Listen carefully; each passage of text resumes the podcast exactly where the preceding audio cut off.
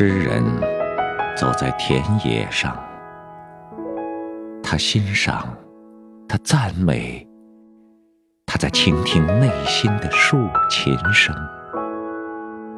看见他来了，花朵，各种各样的花朵，那些使红宝石黯然失色的花朵，那些甚至胜过孔雀开屏的花朵。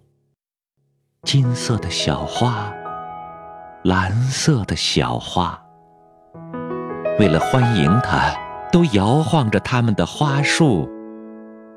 有的微微向他行礼，有的做出娇媚的姿态，因为这样符合美人的身份。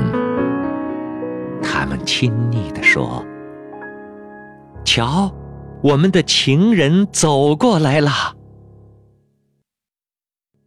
而那些生活在树林里的葱茏的大树，充满着阳光和阴影，嗓子变得沙哑。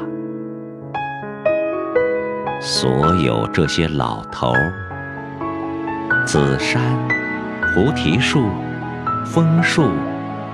满脸皱纹的柳树，年高德少的橡树，长着黑枝杈、披着苔藓的榆树，就像神学者们见到经典保管者那样，向他行着大礼，并且一躬到底的垂下。